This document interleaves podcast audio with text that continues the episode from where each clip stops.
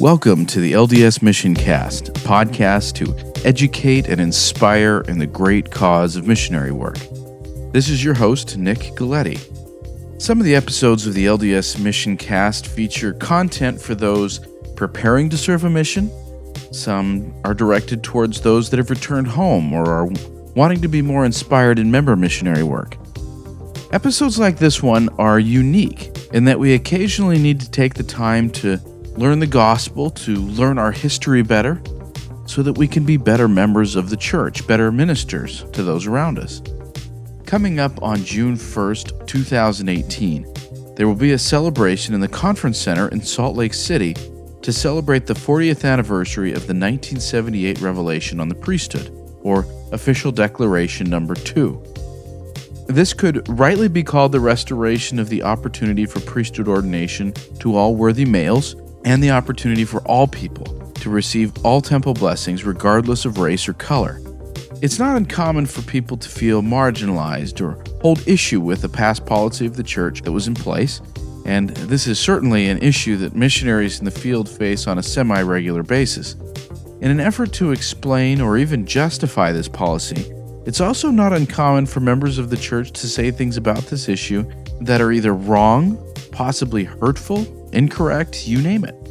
So, we will spend some time in this episode learning the history and coming to some understanding of this often controversial topic. I know in the South on my mission, this issue of race in the LDS Church came up on a regular basis and was something I had to face almost every week.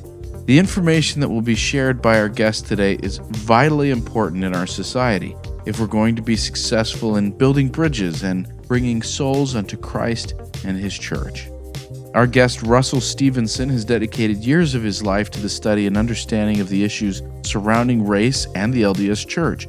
He talks about how his mission experience inspired this work and informs much of what he does in his academic studies today. After the interview, stay tuned for some concluding thoughts from me on this issue, as well as some other exciting things that we have coming up at LDS Mission Cast. Here we are, our interview with Russell Stevenson.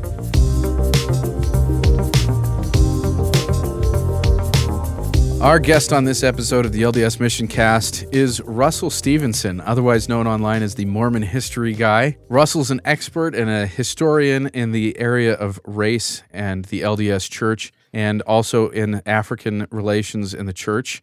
So, we're going to be talking about what some consider to be a very controversial issue and also a timely one with the coming forth of this 40th anniversary celebration by the church with the removal or the, the cessation of the priesthood and temple ban in 1978. So welcome, Russell. It's always good to be with you, Nick. So we we've we talk a lot offline about different issues, and and so we're going to just kind of start off with a brief history on you and kind of your own missionary experience because it does impact some of your chosen vocation and area of study.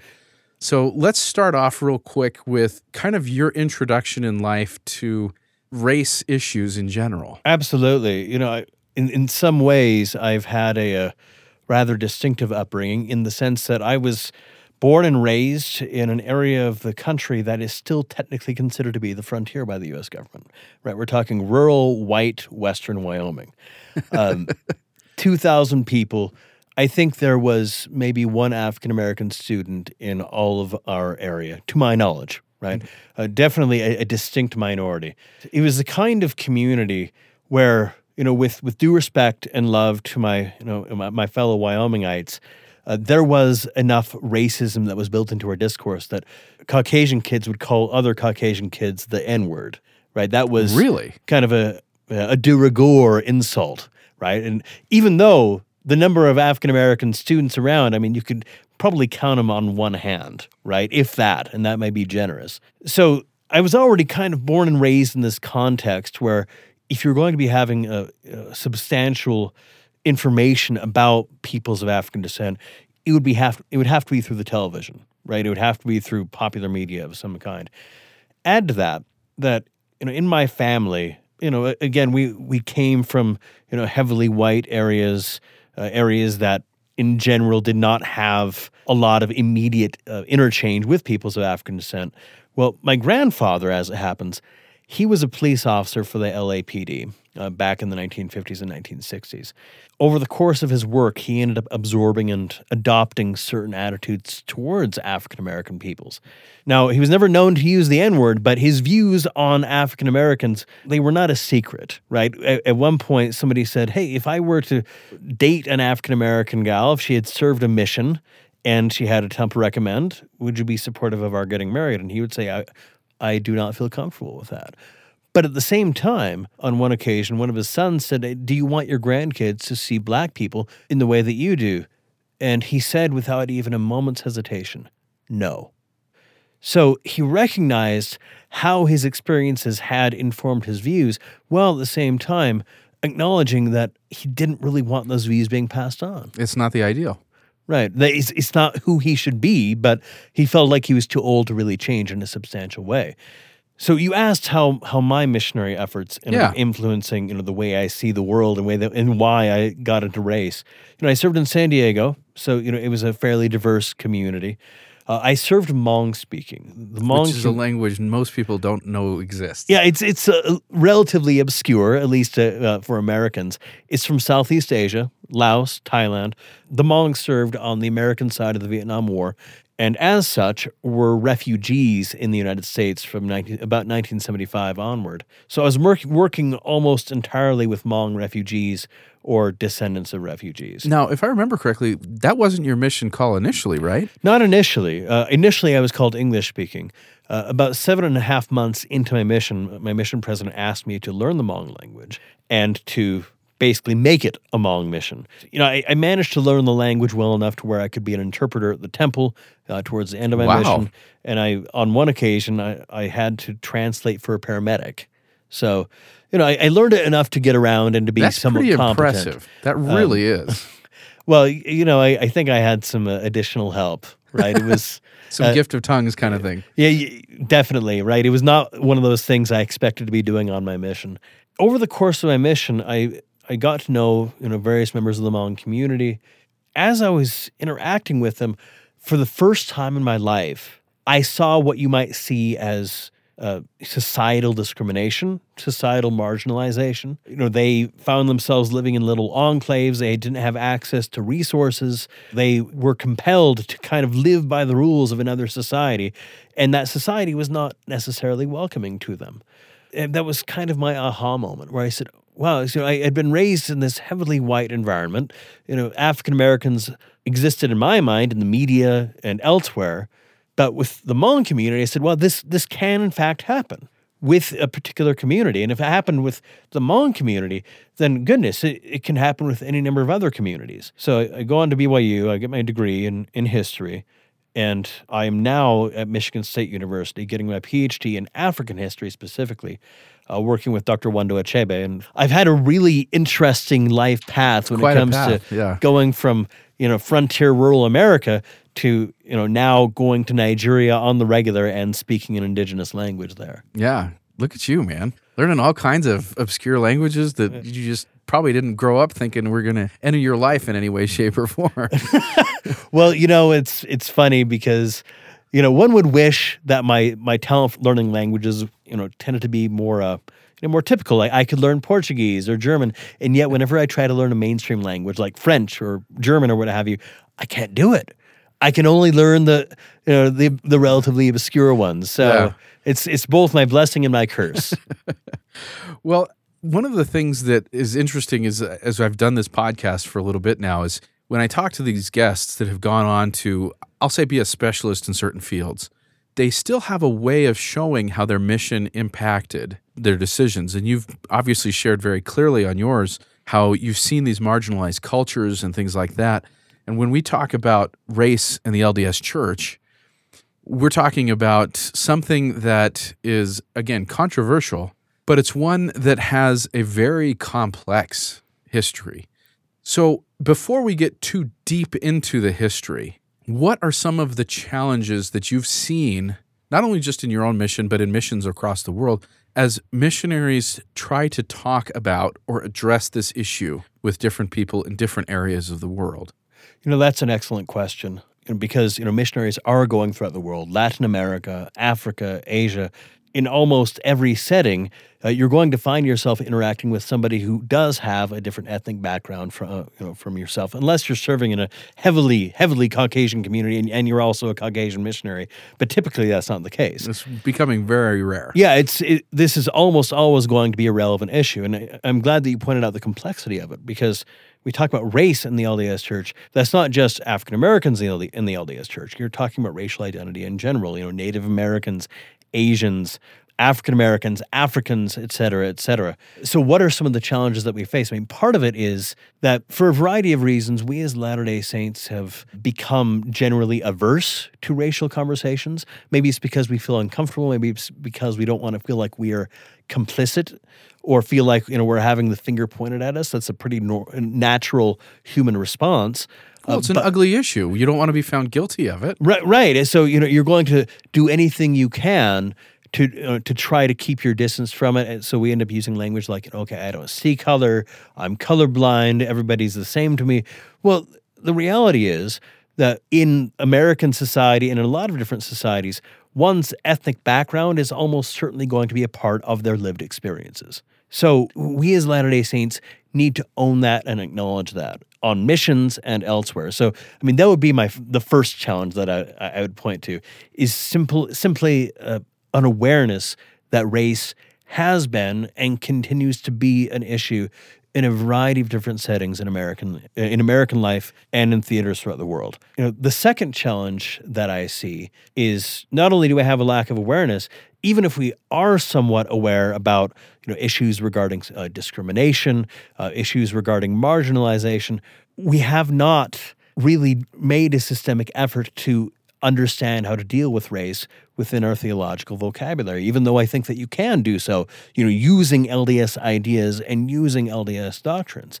When we're interacting with somebody of African or Asian descent, even though we, we may be aware that you know they face discrimination or face stereotypes, we are just so afraid of saying something wrong that we end up forgetting who we are as individuals and we're more concerned about not stepping on minds than we are about actually having a human to human conversation. So we we need to work through that if we're going to have you know effective and humane missionary efforts. So moving forward now, let's let's get to the history of particularly the issue that I would say gets the most heat. And that is that there was a ban on the priesthood and temple ordinances for those of African descent. So what do we know? And and I have to say, serving in the South, this came up all the time. So, so it's relevant. It's, it's clearly it's, relevant. It's absolutely relevant. It's still relevant today, and it's still something that people ask questions about. But what do we know is true versus what are some of the folk histories that we've often repeated, not knowing the actual history? Like, because I know for me, I know I forwarded stuff on my mission simply because it was something that was told to me. And I just said, okay, well, that must be the answer. Why else would we be? Why else would this person say it if it wasn't true? That was very lazy on my part, and I admit to that fault. But what do we know? What does the documentary record show with respect to the issue of this priesthood and temple ban?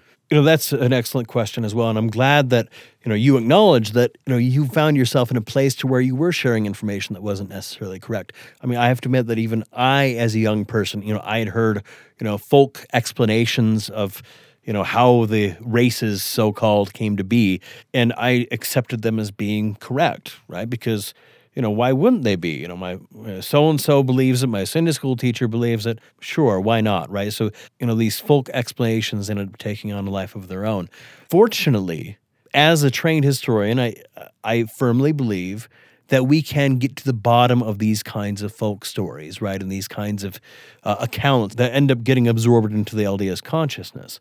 So let's talk about what we know, what we don't, and what we can do in that area that we in, in which we don't know, right? Missionaries are not supposed to be historians, right? And they're not supposed to give lectures on this. So there is what we know about this is not always what we need to teach because it is complex and, and right. a discussion is not the time for that. Right, right. So, you know, obviously, you know, we have to, on the one hand, lean towards transparency, right? Lean towards sure. Uh, acknowledging our past in every way that we possibly can. And at the same time, you know respect the needs and the interests of the person that you're talking to. And you know the demands on their time right? Because you know they want to know how is this message relevant to my life? And i didn't have you come to my door to share with me an hour long discussion on race relations in the united Right. states right? That's and that, that's not a fair expectation to place on people. Let's go back to a moment in 1847 because if we're going to be talking about the beginnings of the priesthood ban uh, that's the best place to begin, at least as far as the documentary record is concerned. Uh, you know, there have been some scholars who try to date it to before that time, but for the purposes of this podcast, let's say I don't find those claims to be uh, particularly credible. Well, should we back up and say that there were African Americans that were ordained to the priesthood? Yes, yeah, we, we should say that there you know, there was a small number of African American men who had been ordained to the priesthood, you know, throughout the 1830s and early early 1840s. The And most- served missions. Yes, the most famous of these is Elijah Abel. You know, he ended up serving at least two missions for the LDS Church. Uh, he was eventually ordained to be a to be a seventy, and you know he gained considerable renown as a missionary uh, in Ontario, where you know you had a fairly large uh, runaway slave population. You know, you also have Walker Lewis, who gained a reputation for being incredibly faithful. There was you know even one individual who said that he was an example for our more wider brethren to follow. Right? Would more, that more whiter? Yes, isn't that. a you know a, a nice fun colloquialism from the 19th Yeah. century? You know, he, he really did present a moral a moral exemplar for many other white Latter Day Saints. In 1847, Latter Day Saints by this point they had been expelled from Nauvoo. They were on the way west. There was an individual named William McCary. You know, he had been a, a former slave. He was a musician, and he was something of a con man. Right? He was a real showman. He loved to go around and put on these shows and ingratiate himself with various Mormon communities. And eventually, he even took his show on a on a bigger stage, and he really gained a reputation for playing the part not of an African American man, but as an Indian. Right? They you often refer to this as maybe playing Indian, or uh, kind of putting the Native American identity on a on a theatrical spectacle. So as he's interacting with various Latter Day Saints in winter quarters, you have various people who are beginning to see it's like, okay, well, here we have this this guy, and let's he claims he's Native American, but he's also, we think, African American. And to make matters even more contentious, he had married a white woman, Lucy Stanton. So already he's putting the white Latter day Saint community in a state of unease.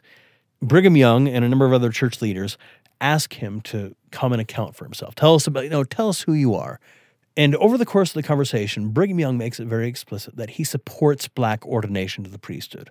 And that's not hmm. something that is often brought up in our discussions about the history of African Americans and and the church. Is that at one point Brigham Young quite explicitly, quite clearly supported black ordination. He said that you know we are all of one blood, and he even said that some of the church's best members were black, and he cited you know this uh, Walker Lewis, who uh, you know who was the example for his more whiter brethren to follow. So we have Brigham Young saying that in March of 1847. Brigham Young leaves. He goes to Utah, or at least you know at the time it was you know just the, the Great Salt Lake area. But then William McCary he begins to engage in what he probably thought to be a, a kind of a you know spiritual polygamy, and that involved having serial affairs with various white Mormon women. This outrages the Mormon community, and they expel both him and Lucy Stanton, run them out on, on a rail, and you know, McCary and Stanton go off and you know, live out the rest of their lives. Yeah. Right? They do their they do their thing. It is then when Parley P. Pratt comes to the scene, and he gives the first on the record comments connecting African identity to priesthood uh, worthiness. By February of 1849, we have Brigham Young getting on board as well. And that's probably because he had found out about you know, Walker Lewis's son, Enoch, having a child with his white wife. And for Brigham Young, you know, being married to you know a, a black man was one thing; it's quite another to have a child. Right? To him, he, he saw that as really a, a great crime. So we know that by 1849, Brigham Young had gotten on board, and then by February 1852, Brigham Young was being very public and being you know, very open about his support for a priesthood ban on peoples of African descent. That's what we know. Now, do we know exactly when Brigham Young flipped? Do we know when he began to adopt this, you know, pro-exclusion uh, policy? Or why, really?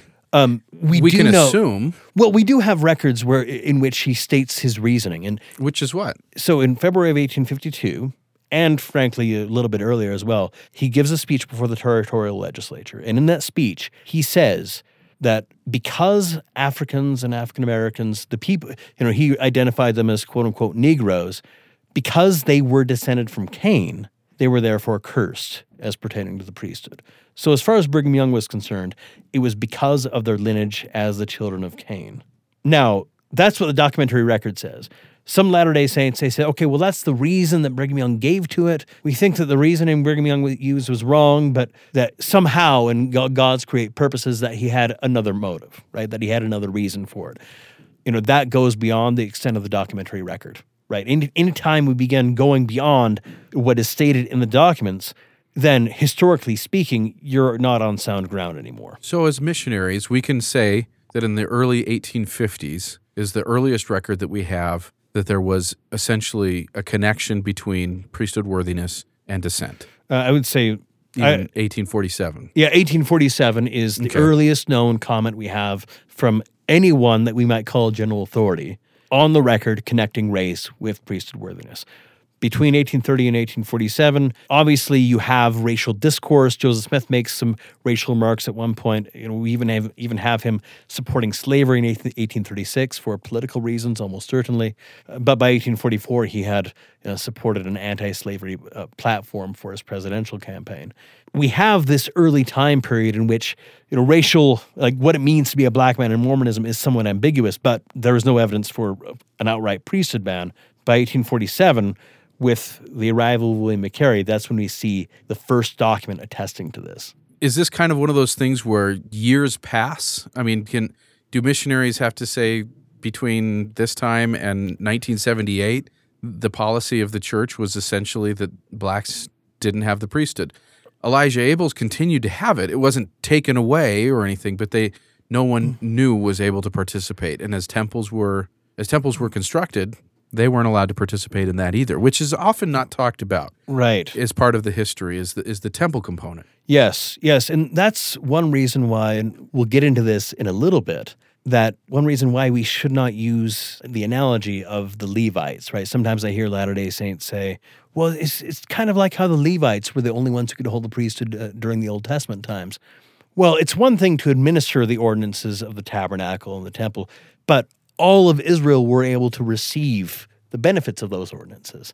During the time of the priesthood and temple bans, I mean, it wasn't just a matter of peoples of African descent not being able to administer temple work. It was a matter they they could not even. They couldn't. It was a matter of not own. even receiving temple work. Right? They could not be sealed. Uh, they could not receive endowments. Uh, for a time, they could conduct baptisms for the dead Okay. but that changed around the early 1970s. So uh, we need to be very particular about what this ban meant and you know in the, in the impact that it had on peoples of African descent. Were they allowed to be baptized as members of the church? They were allowed to be baptized as members of the church. And they did? Yes. Okay. Yes, even during the time of the priesthood ban. I mean, Len Hope is an example of that in Alabama. You know, we have Darius Gray. He was baptized in the 1960s.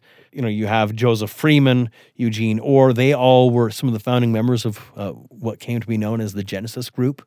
It was and is an official church arm for uh, servicing the needs of peoples of African descent. And these days, it's more of like a multicultural church arm. Yeah. So when we're talking about this, we we shouldn't ever say there wasn't a ban because there was a ban. Absolutely. There, there's enough of a documentary record to say this wasn't just a folk policy that came up out of obscurity. There was definitely something clear that started.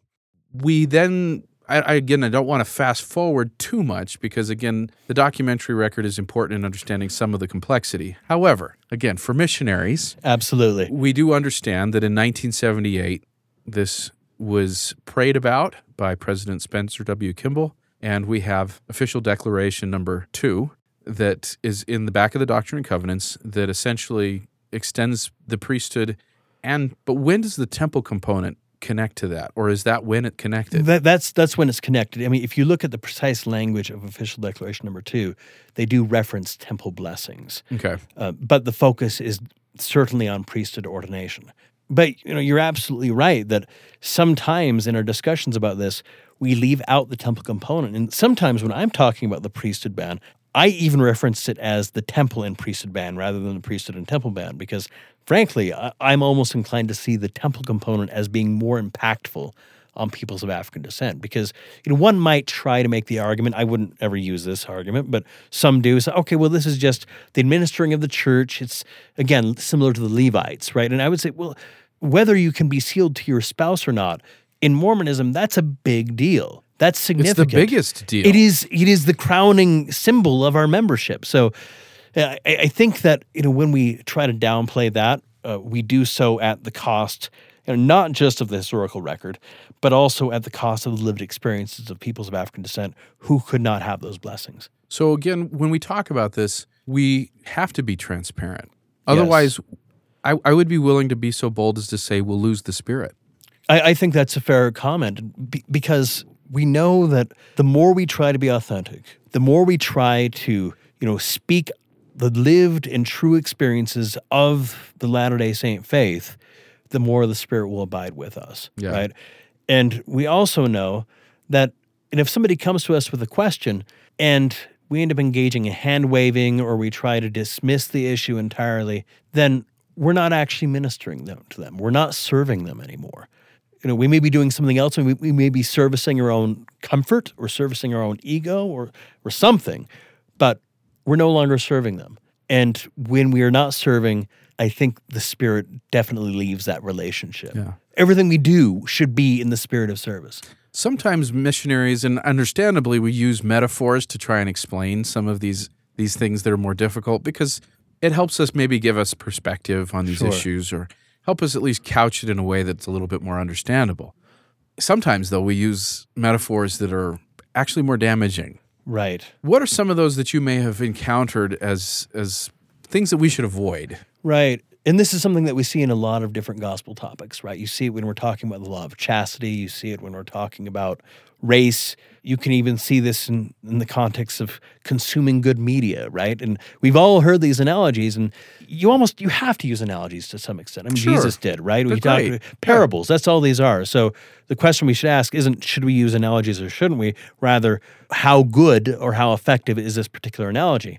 One analogy that I've heard, and I've referenced this already, is comparing the priesthood ban to the Levites holding the priesthood. or any other subject. Is there a precedent for this? Is there a historical precedent for comparing anything else to oh, this? Oh, to the priesthood ban. I mean, the the main precedent that we have is comparing it to the Levites, right? Or another example that we have is you know comparing the gospel being taken from the children of Israel to the Gentiles in Acts. That's another uh, frequent one. And you know that one depending on how you read the text, there may be a little bit more substance to, substance to it because you know you can see following uh, the decision to take the gospel to the to the Gentiles, there are a number of Israelites who were not okay with this. And what that tells me is that any kind of Gentile ban that existed existed because of this sense of a collective exclusionary mentality amongst the Israelites, right? They were preventing themselves from enjoying the blessings of having the fellowship of the Gentiles at that time. I personally don't use that analogy, but I know that President Hinckley has and others have. So, um, you know, that's. But my point is, is there is there any comparison? I, I, it's it almost seems dangerous. is there to try- merit? Yeah. Is there is there any kind of other version of this happening anywhere else where we can say, see, God does this at other times? And and I think that my experience with it so far is we don't need to justify it Mm, by by using a, yeah. a another example in history that was similar. It almost seems to cheapen what people experienced. in my experience, what the African American community and the African communities have seen and lived is not like what any other community has experienced in world history. The extent of the slave trade among Africans, we're talking about 100 million African lives being trafficked out of Africa. We're talking about discrimination, particularly geared against the African American community throughout the United States. You know, yes, you see racism you know, going in a number of different, different directions, but being an African American in the United States came with a particular set of burdens and a particular set of experiences. Trying to use analogies to explain this away, it's dangerous territory.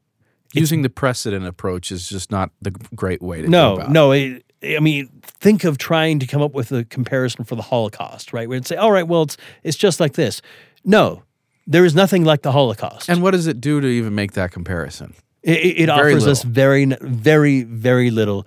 It certainly does not help the person that you're talking to, especially if they're an African American, because even if they're not a historian, even if they've not spent their lives reading the documents and reading the records, they know this stuff intuitively. they know it in their bones. down. Yes, from generation to generation. They've heard the stories of their ancestors. They've heard the stories of their fathers, you know, being pulled over by a police officer. So it it's not something that we should try to dismiss or explain away through these kinds of you know, ready-made analogies that we that we feel that we need to use in, in order to protect our sense of what Mormonism is. what are essentially maybe the best approaches? What are some of the things that we could or should say in maybe a kind of a I want to say a short format? Right. First and foremost, I think the principle is meet the needs of the investigator. So, to the extent that this is something that matters to them, spend the requisite time needed to address that issue. At some point in the conversation, either through fellowshipping or through missionary interchange, this topic should be addressed. If only because we don't want them to be blindsided. Sooner or later, before baptism or after baptism, this will come up. It's not a matter of if, it's a matter of when and under what circumstances. So, do you want to control the circumstances under which it comes up, or do you just want to uh, let somebody else discuss it who doesn't have all the information? Right? Yeah. That that can be dangerous. So, I would recommend any missionary who is, you know, who has to deal with this on the ground, be ready and willing to engage this, because frankly, the person hearing it, they will need it either sooner or later. So the next step then would be do we point them to the church's essay on race and the priesthood perhaps? I think that the, the essay on the on race and the priesthood is an excellent point of departure. That being said, again, when you're interacting with somebody on the street and you say, "Hey, you know, you you, know, you should just go read this essay on LDS.org," they, they they don't care about all that. They're right? probably not going to engage unless you give them a reason to. They're, yeah, they're not. They're probably not that interested, but they do want to hear an answer from you because you are the ambassador, not LDS.org. You're the one who's been ordained to be a missionary. So I would say you should know the contents of that essay well enough to where you can engage these questions in a variety of different venues. Know who Elijah Abel is. He is referenced in the Gospel Topics essay. Know that the priesthood ban did come into being in the late 1840s and early uh, early 1850s. Know that Brigham Young is the one to more or less have implemented it, and you can maybe say probably P. Pratt too. There are any number of different facts that can be helpful to you in talking about this on the streets with your run of the mill individual who wants to know about this. So that's an excellent point of departure, but understand that it's not something that can do the work for you.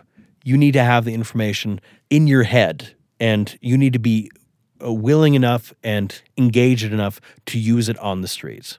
Now, I again, I I jump over to the fact that in 1997 through 99, when I served my mission in the South, this was still an issue that was very much alive, but we didn't have the resources that we have today. Now, you you wrote a book on Elijah Abel's life, and and it's a very good record of of kind of coming to learn his experiences. Is his life kind of a, a good example for missionaries to go to and say, this is an example of someone we could share his his lived experience because he he had a hard time with this. You, you know, I had an experience uh, sharing his story in a couple different settings. I had just given a presentation on Mormonism in Ghana for an academic conference, and during the Q and A session, a professor from a local university she raised her hand and she said, "How could a person of African descent ever be part of an institution where their very bylaws say we don't like you?" And you know, that's that was a pretty pointed question. And I shared the story of Elijah Abel to her and said, well, you know, it was not always that way, right? At least we have evidence that Joseph Smith was good friends with Elijah and that he was very supportive of Elijah holding the priesthood. And he even, you know, told other members of his circles that they needed to back down uh, from, you know, from trying to, you know, really dog on Elijah holding the priesthood or, you know, or receiving, you know, the sacred rituals of Mormonism. And immediately the tone changed. The ambiance changed. Once she knew who Elijah was and knew that there was a time when peoples of African descent could enjoy institutional equity with other Latter day Saints, she was much more willing to engage, right? She was much less confrontational. So I think that the story of Elijah can be a powerful tool. And again, he's referenced in the Gospel Topics Right. essay. So, you know, we might call that a safe zone, if you will, right? um, but you know, his life is really remarkable. He served two separate missions. He was a powerful preacher, even though he was not terribly literate. You know, we have excellent records from someone who heard him preaching and said, you know, I, I felt the Spirit of the Lord descended upon him so powerfully that she she eventually converted and and joined the faith. And she remembered Elijah for years and years for his ability to preach the message of the restored gospel to her. So that's one story that can uh, that can be used. You know, but there are other stories as well. I mean, the story of uh, Helvécio Martins, who was you know in, in Brazil, he was an early Latter Day Saint who joined before 1978. You know, there is a story of Len Hope. You know, he was a, a member of the church in Alabama, and eventually he moved up to Cincinnati, and he attended year after year, even though he did not have the priesthood. A personal favorite of mine is Solomon Chambers.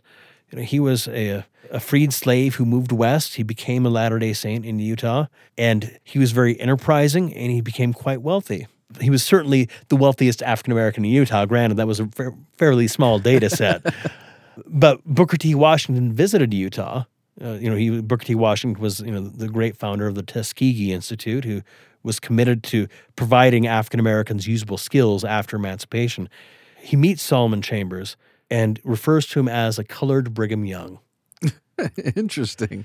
So even with all this, though, Solomon Chambers was uh, not allowed to enjoy priesthood equity with his fellow brethren, and yet he continued to attend and he found great meaning in the Latter day Saint faith. Now, let me be very explicit. I share these stories not to communicate the message, oh, well, because these individual black people. You know, It makes it all Joy, okay. everything's cool.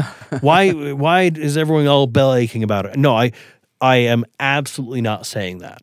What I think it does speak to is it speaks to the level and depth of their commitment and the depth of their conviction in the fundamental messages of Mormonism and of the restored gospel.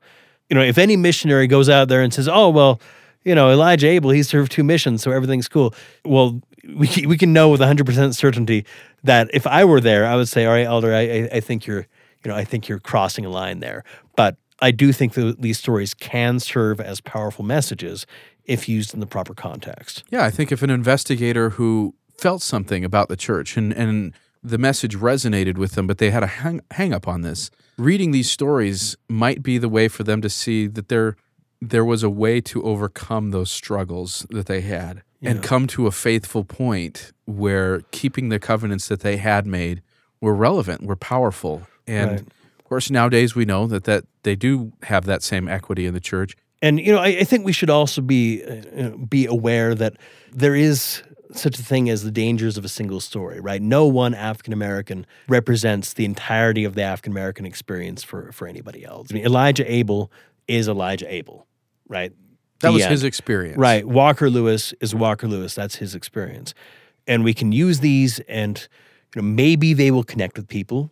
That was my experience in telling Elijah's story in many cases, but maybe they won't. And if and if they do not, then it's not the fault of the person you're talking to that they do not, right? It just means okay, that story doesn't maybe mean as much to them as it means to somebody else. and maybe listen and see well what why didn't that story connect with you what, what what's still holding you up what you know Right. listen to them Yeah, that that is the number one thing that a missionary can do when we're talking about somebody who's having issues with any of these uh, any any of these topics, whether it's race, whatever it may be. Listen.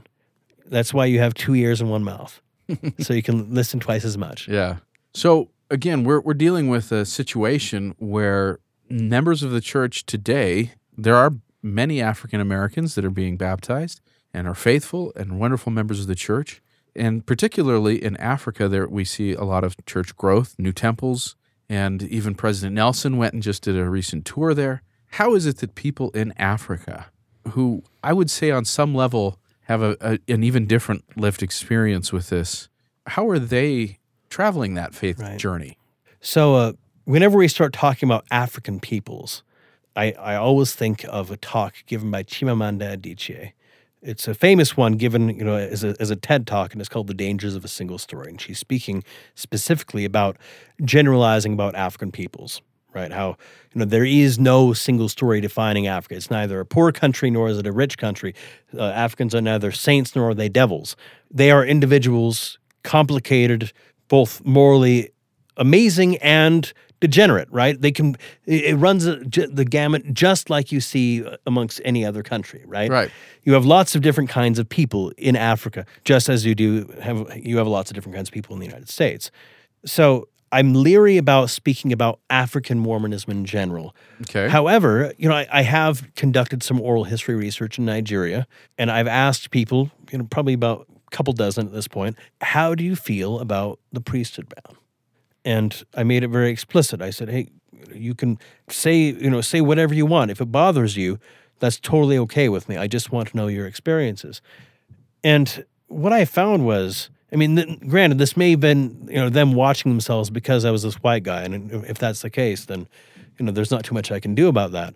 But very few of them expressed any kind of anxiety about the priesthood ban. And most of them ended up saying something to the effect of, well, this is God's timing. God's prophets will speak and issue the word of God according to God's timetable. Wow. That was overwhelmingly the case, at least within my very small data set. I will continue to conduct these interviews and you know maybe that data will change, but so far that's been the, the story that I've seen. Now, why is that? As it happens, this kind of dynamic is not distinctive to Mormonism. It's really speaking about you know African and African American relations more broadly. And for people who've seen Black Panther, you see some of this play out because of the transatlantic slave trade. Uh, you see African Americans, Afro Brazilians, you know Jamaicans, etc. They are laboring under a different kind of set of lived experiences than Africans have. All of them have in some way been severed from the connection with their ancestors. They're not able to identify a homeland. Right? They can't really say, I am of Nigerian descent, or I am Igbo descent, or I'm, I'm of Yoruba descent. The best that they can say is, I'm a black Brazilian, or I'm African American. But beyond that, I don't really know who I am. Whereas Russell Stevenson, I mean, I can date myself all the way back to Sweden. I can tell you exactly where in Sweden I came, my family came from. I can tell you exactly where in England my family came from. So for African Americans, the priesthood ban often felt like one more layer on several other layers of legal, social, cultural discrimination. It's part of a system, right? And that's why it bothers African Americans in ways that it would not bother Africans in many cases. Again, I don't want to speak. I don't sure. want to speak for the entirety of the African experience because I do know Africans who do have issues with this. I do know Africans who have said to some extent that this this divided the church and they and they longed for the day that the priesthood ban would be lifted. But that's one reason is that Africans have always been able to identify who they are, where they came from, what their identity is. So for them, the priesthood ban was something distant and removed. It was not part of this broader system of oppression. I mean, the church wasn't even in sub-Saharan Africa for the most part until um, until well after independence for many African countries. South Africa might be one exception to that, uh, but on the main, sub-Saharan African countries never were able to associate the priesthood ban with these layers of oppression. Got it. Okay. Well, that's a lot of information. And hopefully, within that, we've given some missionaries out there the opportunity to at least have some starting points, some things not to do, but as well some things to pray about and, and come to some understanding about these experiences. I would say that on this particular issue, again, it's best to listen. Right. It's best to try and understand why someone that brings this up might have an issue with it because we can't assume right. why that might be an issue. So, and and I would add to that: first listen and secondly, do your very best to prevent to do your very best to stop yourself from coming up with these off the cuff analogies, off the cuff defenses, folklore, whatever it is that you're inclined to use to try to explain this stuff away. Because whatever it is, whatever your theology is that's guiding how you understand this, this is not nothing. This is deeply substantial, and it has affected peoples of African descent, you know, really the world over in various ways, and that can't be denied. So however you approach this, I mean, this is something of existential importance for uh, Africans and African Americans, and it deserves to be treated as such. Excellent. So thank you again for coming on, and and we want to encourage people. We'll put links to the Elijah Abel book the posting for this at ldsmissioncast.com, and encourage people to do their study of the church's essay on this topic, which we'll also put a link to. It's important, especially if you're going to serve in areas where there's a, a higher density, perhaps, to become even more aware of what's in that essay and to be able to speak about it conversantly. So, thank you again, Russell, for coming in and talking about this. And uh, hopefully, this has given people plenty to think about. It's always a pleasure to speak with you, Nick. From the Latter day Lives podcast, I'm Sean Rapier, uh, reporting live for LDS Mission Cast. And this week, my guest is the writer and director of the new film about Emma Smith, uh, which is called In Emma's Footsteps, Brittany Wiscombe. And Brittany has a story for us. Brittany?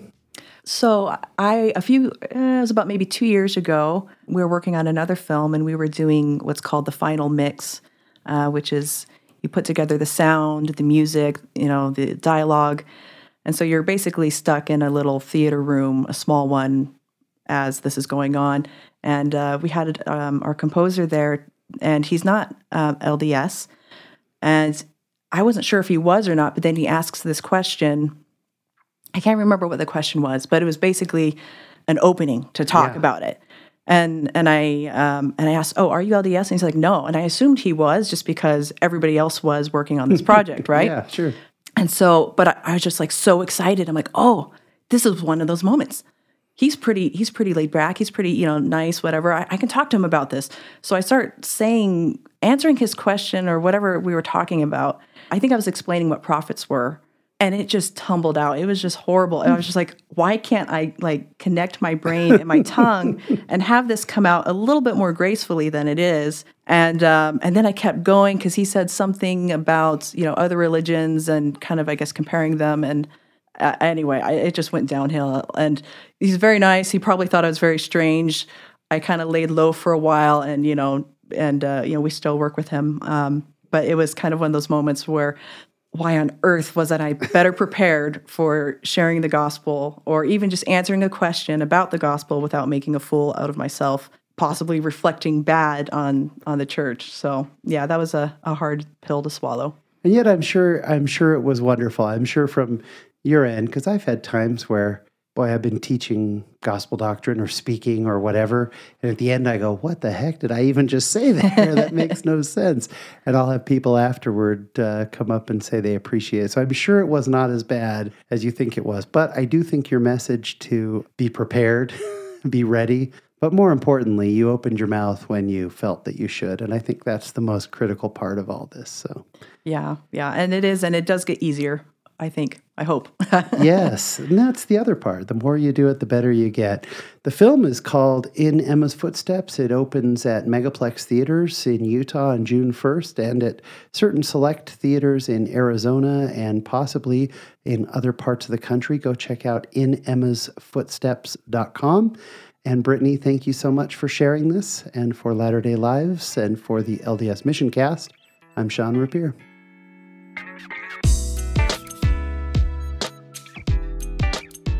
In one of the last areas on my mission, a new bishop was called, Bishop Bonchon. While he had a rather Cajun name, he was also of African descent. The four missionaries serving in that ward, including myself, along with many others, were excited to see him called, as he and his family were outstanding Latter day Saints and an example of the goodness of the gospel. This call to the bishopric would also be a great step towards abolishing a very common perception in that part of the state of Louisiana, namely that the Church of Jesus Christ of Latter day Saints was a white church. Now, coming from San Diego, I hadn't really heard much about white churches and black churches, except when reading about the days of segregation. This concept was largely foreign to me personally, but this was the South. While segregation was technically illegal, there were still lines that divided the people's perceptions and behaviors. Now, this was 1998, just 20 years ago. This wasn't that long ago. But it was it was difficult to observe people living within these race lines. But it was also hard to see some of the members of the church, some of which we felt were otherwise upstanding members of the community and of the ward, decide that at the same time the call came for Bishop Beauchamp, it was time for them to move to Mississippi. Now, I share this story not to insult or enrage, but to simply give some context to the lived experience that some still face in the church, and only 20 years ago in some parts of the United States. When sharing the gospel with others, we can't really know what their lived experience is, or what impacts them, or how they might feel about a particular issue. As we interact with others, regardless of their ethnic or cultural background, it's important to remember we are all children of God.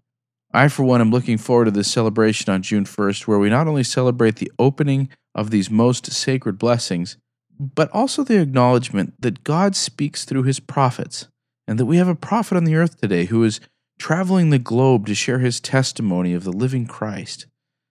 It will also be a time to help me see that we still have room to go in building a unified and Zion community. From time to time, I have the thought if I was to go back and be a missionary now, what would I do differently? For my mission, in light of this topic, I think I could have made more of an effort to help shape a more Christ like outlook on this issue. Namely, again, that we're all children of God and that no matter what our history or the backgrounds we bring to our relationships, this is the gospel of Jesus Christ, and it has an open door for all. That's all for this week. Thank you for listening to this episode of LDS Mission Cast. Next episode, we have some really cool guests. We have Jacob and Christine Pinkston. Jacob is an amazing story of perseverance and trust in the Lord. The Jacob's story involves overcoming social anxiety and depression to serve a two year mission, only to have that accomplishment sidetracked by an injury that sent him home early to recover. Now, he's still on a mission, but I'm not going to give any more away of his story. So tune in next time to get the rest of the story on the next episode of the LDS Mission Cast.